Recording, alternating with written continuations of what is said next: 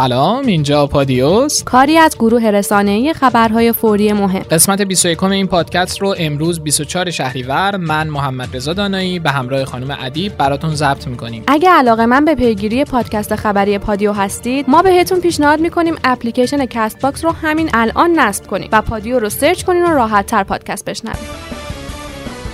چند وقت پیش خانواده شهید رکنابادی از شهدای فاجعه منا مدعی شدند که سازمان حج و زیارت پشت پرده معاملاتی با عربستان کرده. حالا رئیس سازمان حج و زیارت گفته هیچ معامله‌ای با خون شهدا نشده. مستندات لازم رو در محکمه گذاشتیم و ترجیح اینه که این موضوع در اونجا بحث شه تا به یک جدل رسانه‌ای تبدیل نشه.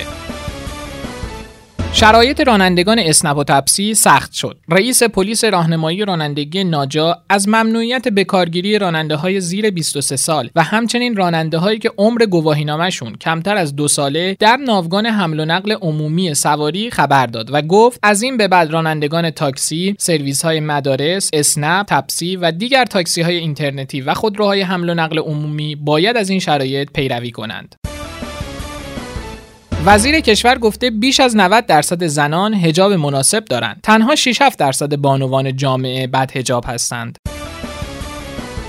فرزندآوری 162 مادر 13 تا 19 ساله در ملایر استان همدان. رئیس اداره ثبت احوال ملایر گفته امسال 156 مورد فرزندآوری در مادران گروه سنی 15 تا 19 سال به ثبت رسیده. همچنین امسال سه مادر 13 ساله و سه مادر 14 ساله در سطح شهرستان ملایر نوزاد آوری داشتند.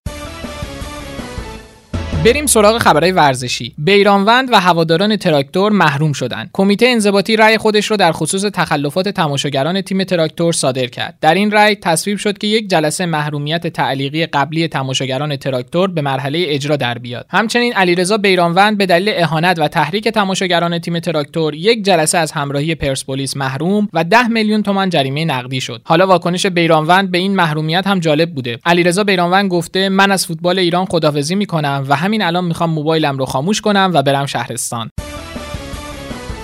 به دلیل اشتباه فاحش در گزارش مسابقه رئال مادرید و لوانته علیفر از گزارشگری محروم شد. حالا سوتی این گزارشگر چی بوده؟ بریم بشنویم. پنج تا دفاع داره چهار تا که یکی از این چهار هافبک سید جلال حسینی است. در واقع علیفر اسم سید جلال حسینی رو که الان بنده خدا تو کشور حضور داره و کاپیتان پرسپولیس تو ترکیب این تیم اسپانیایی آورده.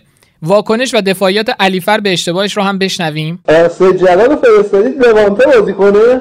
آره آره من قبل از بازی توی Sky Sport دیدم سه تا بازی قبلی هم اسمش بود. الان برات میفرستم هم ارنج و هم روش که touch می‌کنی روی 17 جلال حسینی عکسش هم میاد. قبل از بازی هم اومده بود تو سه تا بازی قبلیش هم تو Sky Sport نگاه کن. تایپ کن. Levante FC Sky Sport ببین شماره 17 جلال حسینی روی شماره 17 هم که تاچ می‌کنی عکس جلال حسینی میاد. قبل از بازی من تو ارنج دیدم. گفتم بعدم تحصیل کردم که شماره 17 ووکشویچ و نیست آقای حسین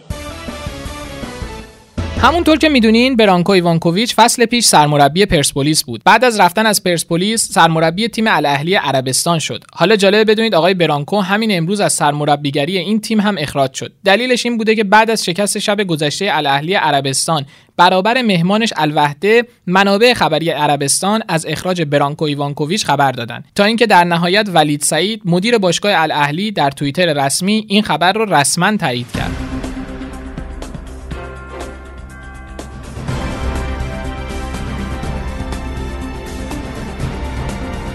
خب بریم سراغ روزنامه های امروز.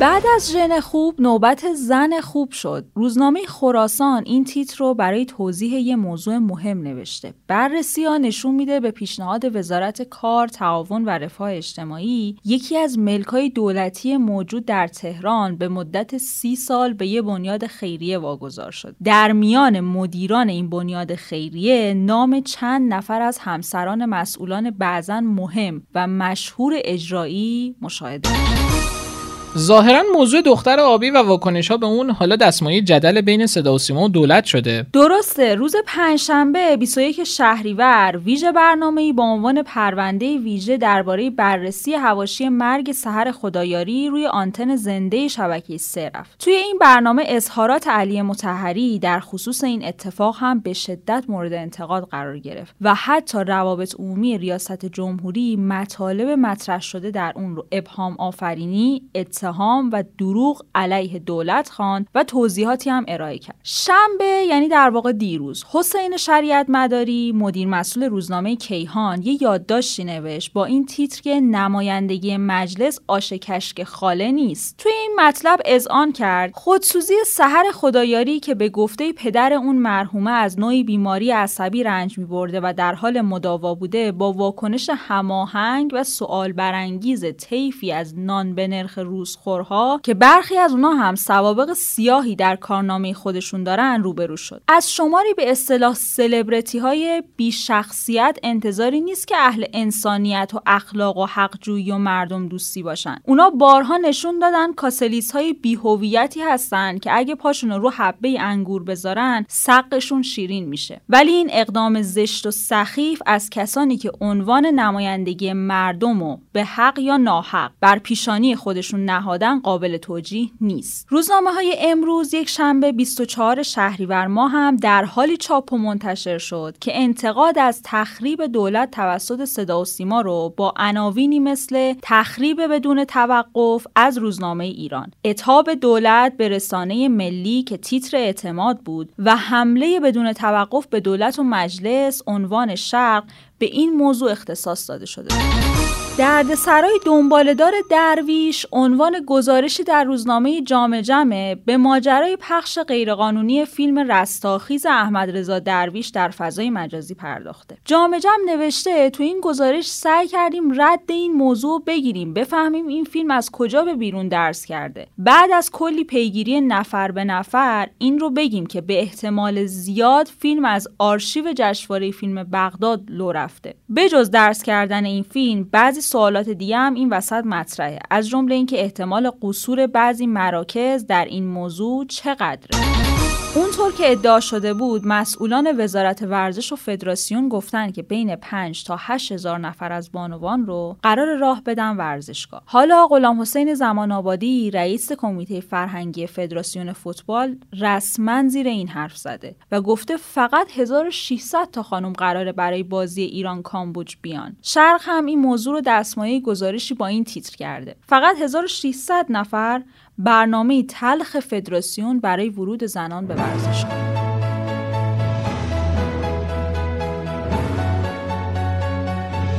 این بود قسمت 21 پادکست خبری پادیو جا داره مجددا تاکید کنیم که از این به بعد می‌تونین پادکست های ما رو در اپلیکیشن های پادکست مثل CastBox، پادکست آیفون، Google Podcast، Podbean و SoundCloud بشنوین. کافیه رادیو پادیو رو search کنین. البته اگه برنامه دریافت پادکست ندارین می‌تونین در کانال تلگرام رادیو underline پادیو هم بخشای خبری ما رو بشنوین.